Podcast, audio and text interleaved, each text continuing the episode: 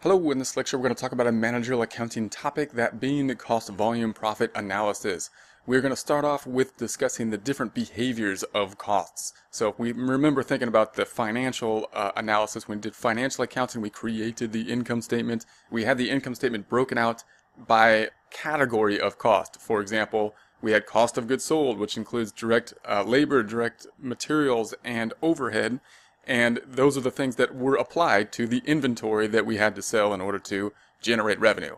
We've got then the selling expenses. Those are the things obviously that are related to selling. And then we have the general administrative expenses. Those are the things related to the office, things like the accountants within the office. Now, within those separate categories, we could have had costs that behave much differently. For example, overhead often has a lot of fixed costs, things that don't change with the level of production, whereas the direct material and direct labor do, and if we, we could have the same thing with the selling, we could have commission, which behaves differently than many other things in the selling, which are pretty much the same from month to month. If we talk about the, the administrative, we've, we've got a lot of things that are probably fixed. We got a lot of salaries that are basically the same and whatnot. But we could have things like rent, um, and the rent's going to be somewhat the same, but we could have some things that vary in there as well. Point being is that in, on the managerial side of things, we may want to break these costs out. We may want to break them out by behavior rather than by category. So rather than grouping them by the, this is what was used for inventory, this is what was used for the general administrative, this is what was used for selling, we're going to break it out by, well, how does this cost behave? What does it do? Does it change with the level of production or does it not? Why is that important? Because it really helps with the decision making. So when we give our, our financials to the outside user, they, they just want to know the recap of what has happened when we talk about the internal use, we may want to have uh, the idea of projections to kind of make a bunch of projections about what could happen. And to do that makes a lot of sense to break out cost by behavior of cost. So the behavior of cost is usually two types of costs. We got the fixed costs and we've got variable costs. Those are the two types of costs that we're going to break out. When we think about this analysis, you can kind of think about a bunch of people in the room, the, the decision makers in the room, management in the room, thinking about what if analysis for the next next time period. What's going to happen? What if we have increased level of production? What if we have a decreased level of production? That's a lot easier for us to project if we used uh, cost volume analysis, breaking out cost by behavior. We may have questions like, well, what if we bought another piece of equipment? Would that uh, increase our, our profit or not? Is it worth it for us to buy equipment? Well, when we put in the equipment, we can do a, a, lot easier projection by using a cost volume analysis. If we're thinking about should we change our product mix, should we have more advertising, and that would increase uh, the level of production and whatnot, the level of sales. All those questions, those are those are the ones that uh, really are a lot easier for us to deal with if we break out the cost by behavior. So fixed costs, if we think about fixed costs, those are going to be the things that uh, are pretty, it's pretty basic to look at fixed costs and variable costs because if, if you think about a fixed cost like the rent, it doesn't change with the level of production. So we're saying something that's, that doesn't matter if we produce one thing or if we produce a million things, the rent is still the rent. If it's, if it's 30,000, the rent is 30,000 doesn't change. Just like if you were to rent an apartment or something, doesn't matter if you're in the apartment or out of the apartment, you you know, you still pay the same amount of rent or whatever whatever the rent is. Now, if we think about the rent per unit though, this is the concept that is a little bit more confusing to most people. If we're producing uh, one unit and the rent was 30,000, then we could, and we were applying that rent, that fixed cost to that one unit, then that one unit would have 30,000 applied to it. If we then made two units, then now we're applying that 30,000 to two units, so we'd have 15,000 per unit and so on. So the cost per unit, because we're applying the rent out, is actually uh, decreasing per unit if we think about it in that way. So, and that's going to be important because uh, obviously what that means is for us to get the major capacity when we're trying to maximize production, we want to we want to have the most production. We want to produce the most things uh, in order to maximize the the fixed costs. The variable costs, those are the things that change on a constant level with production. Things like direct labor, direct material, usually, the, but the, the commission often could change as well in the selling area with the level of production. So if we're making something like guitars and the guitars cost uh, $10 in wood every time we make another guitar, well, if we made one guitar, it's $10. If we made two guitars, $20. It's going to go up at a constant rate. Therefore, the total cost is going to go up as we produce more stuff and the cost per unit will remain the same because the cost per unit is $10 in this case, no matter how many we make. So when you think about variable costs and fixed costs, it's straightforward in a lot of ways, but uh, you do want to be careful when you're thinking about it. Are we thinking about total cost? What's the behavior if we think about total cost? What's the behavior if we're thinking about cost per unit? Okay, and then we have the things of mixed cost. Now these are the ones that really kind of throw us off because they don't fit directly into fixed costs and variable costs like we want them to. So in a perfect world, we really want to break everything out between fixed costs and variable cost. We're usually going to try to break out the mixed cost in some way, some estimate, to use some estimate in order to break them out in the same way so that we can do our projections a lot more easily. So mixed costs are usually are going to be things that have a variable portion and a mixed portion. They can take a couple different kind of forms. We could have a mixed cost that has kind of a, a step type thing where we have a, a certain level, it's fixed to a certain degree, and then it jumps up. You can think about something like a bonus maybe where the, the, the salary is the same, and then if they get over a certain level of production, then it jumps up and then it's the same until the next level of production and performance. That would be one type of, of mixed cost, and we can see how we might want to deal with that in projections. We can say, okay, well, how many units are we going to produce? What's the revenue going to be? And then we can determine where we are at. We also have other types of fixed costs that we may, they just may be weird. Like they don't, they don't, uh, have a linear progression upward, but they tend to go upward, just like a variable cost. But instead of being fixed at $10 uh, per unit, every unit to have a fixed variable cost, the next unit maybe for some reason costs $8 and then the next unit is $20 and so on. We just may have an uneven, uh, linear, uh, non-linear cost and that's going to be another type of issue and how we can deal with that. We're going to maybe look for some type of estimates in order to break out the variable portion and the fixed portion if that's the type of mixed cost that we're looking at.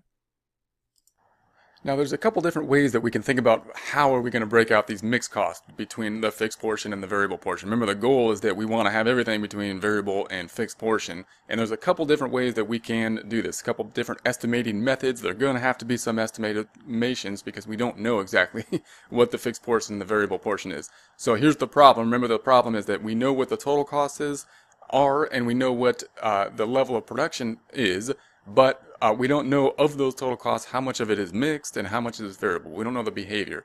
So the three methods we can use, we can use the scatter diagram, we can use the high-low method, we can use the least square re uh, regression method. So these are three methods that we can use. We're not going to use all three. We're going to use one of the three in order to determine what the uh, fixed portion and the variable portion is of these total costs that we have, but we don't know how to break them out. So first let's take a look at the scatter diagram. Scatter diagram, what, what we're going to do is we're going to graph on the scatter diagram and we're going to have the uh, the units basically on the x-axis and we're going to have the costs on the y-axis and then we're going to plot all these because remember we do know what the total costs are and we do know the level of production.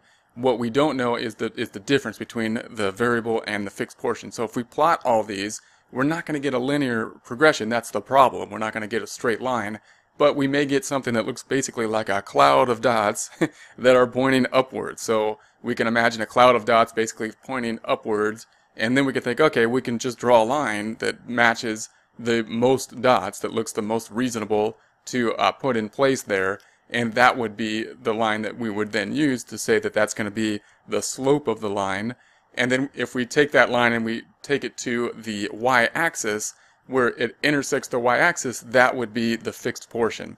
So that's how we can basically figure out what, what's going to be the fixed portion, what's going to be the variable portion using a scatter diagram. Then there's a high-low method. High-low method is pretty kind of a simple way to do to do this estimate.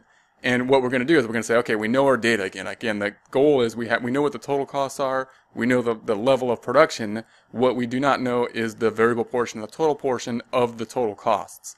So what we can do is we can say, okay, well, let's look at the high point and the low point of this list of data and come up with kind of an average. So what we're going to do, the formula for this would then be to take the change in the cost divided by the change in the units. So if we looked at the, the costs at the high point, if we looked at our list of data and we said, okay, what's the highest cost point and then what's the lowest cost point, we subtract those two out. And then we on the denominator, we're going to have the change in units. What's the highest unit level of production minus the lowest level unit level of production, and we'll subtract that out. and then we'll take the change in cost divided by the change in units. What that will give us is a cost per unit. So that's going to give us a, a cost per unit of production. So then we can go back to any unit of production, any level, and we can say, okay, we know the total cost, we know the units of production. In order to get the variable portion, then we're going to take the units of production, multiply times this cost per unit number we came up with. That'll give us the variable portion. We know the total portion, we know the variable portion. If we subtract those two out, they give us the fixed portion. So that's going to be kind of an average. The average will give us the same fixed portion on the high and the low points of our data set. That's why it's kind of an average and, and seems appropriate to use when we're making these types of projections, trying to break out these costs between variable and fixed portions. The last one's least squares regression. This is usually a more complex type of formula that can uh, be used using software or calculators. Again, it's the same type of idea that we're going to have here. What we're trying to do is get some estimate that will break out the variable portion and uh, the fixed portion of the mixed cost. So now that we have an idea of what the variable costs and what fixed costs are, now we want to think about the contribution margin, the calculation. How can we use these types of costs in our calculation, in our decision making? So first we want to think about the contribution margin per unit and then we're going to use that contribution margin per unit in order to, th to think about how we can have the break even point. This is a really important calculation because the, every, everything from projections are based on this basic break-even point. So the contribution margin per unit would be the selling price per unit minus the total variable cost per unit. So if we're making something like the guitars and we said that the selling price, we're going to sell them for $100 and we're saying that it costs $80 to uh, make the guitars in terms of variable costs, usually like direct labor and, um, and direct materials, that means we're walking away with $20 after uh, variable costs. Notice that we cannot put like the overhead in there. We can't get to the cost of goods sold. That's why this number seems unfamiliar when we're used to doing financial accounting. We're calculating the cost of goods sold. The reason we cannot put the, the overhead a lot of the times in there is because much of it is fixed costs. And we can't, it'll behave differently. So when we think about the level of production, when we use this number in order to think about different levels of production, it wouldn't work too well if we had both variable and fixed costs in there. That's the point. So what we're doing is we're taking the selling price minus the variable cost. That's what we're walking away with after the variable costs. Once we have that, if it was $20 then, then we can think about, okay, so what are the fixed costs? How many of these units then do we have to sell in order to make enough money to pay for the fixed cost? That's, that's the format that this type of analysis will take. This is a format whether you're a small uh, business person or a large business person, this is really the format you want to look at when you're thinking about how you're going to uh, figure out how many things you need to sell. So if we think about the break-even point then, the break-even point is just the, the point at which you have covered your fixed costs. So you're not making money, you're not losing money. And if you wanted to take it a step after that, what we're going to do is take the break-even point plus whatever profit we want to, to earn. And that'll be just one more step after the break-even point, same type of formula analysis. So when we think about the break-even point, you do want to understand that uh, a test question could act, ask for the break-even point in units, or it can ask for the break-even point in dollars. It's really helpful to know the break-even point in units because that tells us how many units we want to sell, and that's the, the, the calculation we did. So the break-even point in units is fixed cost divided by the contribution margin per unit. And then of course we need to know what this contribution margin per unit is. That's what we just thought about. That's going to be uh, the sales price minus the variable costs, the things that change with the level of production. And if we get that, then if we said that was twenty dollars, we go if we walk away with twenty dollars after the variable costs, after paying for like the wood of the guitar, then we're thinking how many units do we have to sell in order to cover like the rent? So the rent divided by the contribution margin, the rent divided by the sales price per unit minus the variable cost per unit.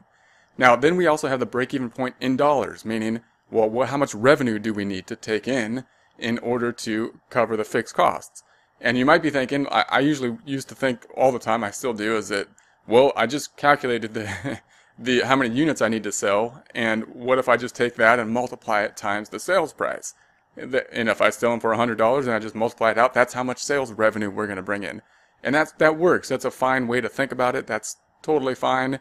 Uh, there is another formula that's going to be used very often, and that's going to be the fixed cost divided by the contribution margin ratio. So not the contribution margin per unit, but the contribution margin ratio. So how do we calculate the contribution margin ratio? Well, that's going to take the contribution margin that we just, that was in our case, it was the 100 uh, minus the 80 or 20. So the contribution margin 20 divided by the sales price divided by the 100. And that will give us the contribution margin uh, ratio. And then if we take the, the fixed cost divided by the contribution margin ratio, that will give us the sales uh, in dollars that we're going to need. So either way that you want to think about it, if you take the, the, con- the number of units times the sales price, or the fixed cost divided by the contribution margin ratio, you'll get to the same number.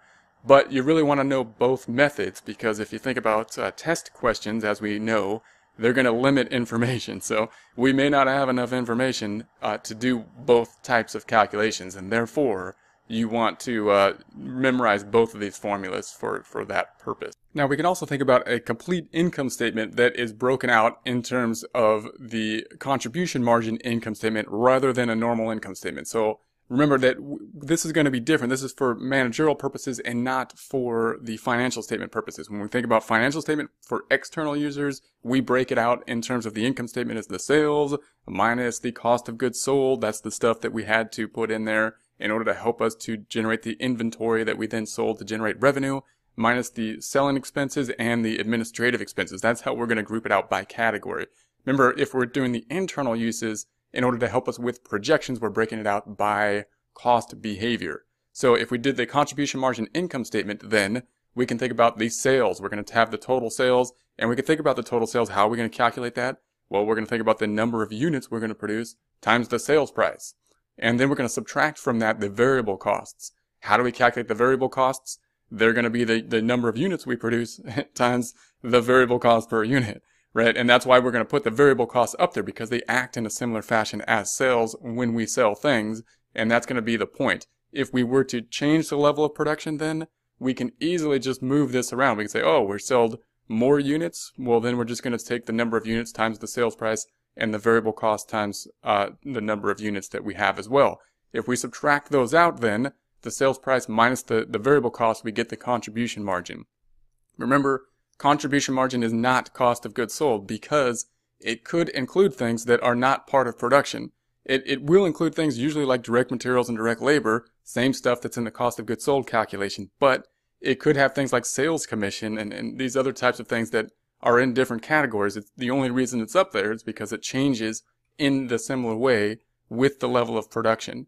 And uh, the, the, some things are not included in there that could be in the sales in the production, such as the rent on the factory and these types of things, or the depreciation on factory equipment and that type of stuff, because those are fixed, and therefore those will be after the contribution margin. So once we get the contribution margin, then we're going to subtract out all the fixed costs, no matter where they came from, because they are all fixed. Things things like the depreciation on the factory, things like the rent on a building or something, and that'll give us the income the pre-tax income and then we'll have the tax on that. So that net income will be the same. It'll be the same as if we did the financial statements. It'll be the same net income, but we're getting to it in a different format. And the reason that's an applicable format is that we can then make projections very easily by just changing the level of production. And that means that we can just really go through this and have a bunch of different scenarios if we break out the costs in this way.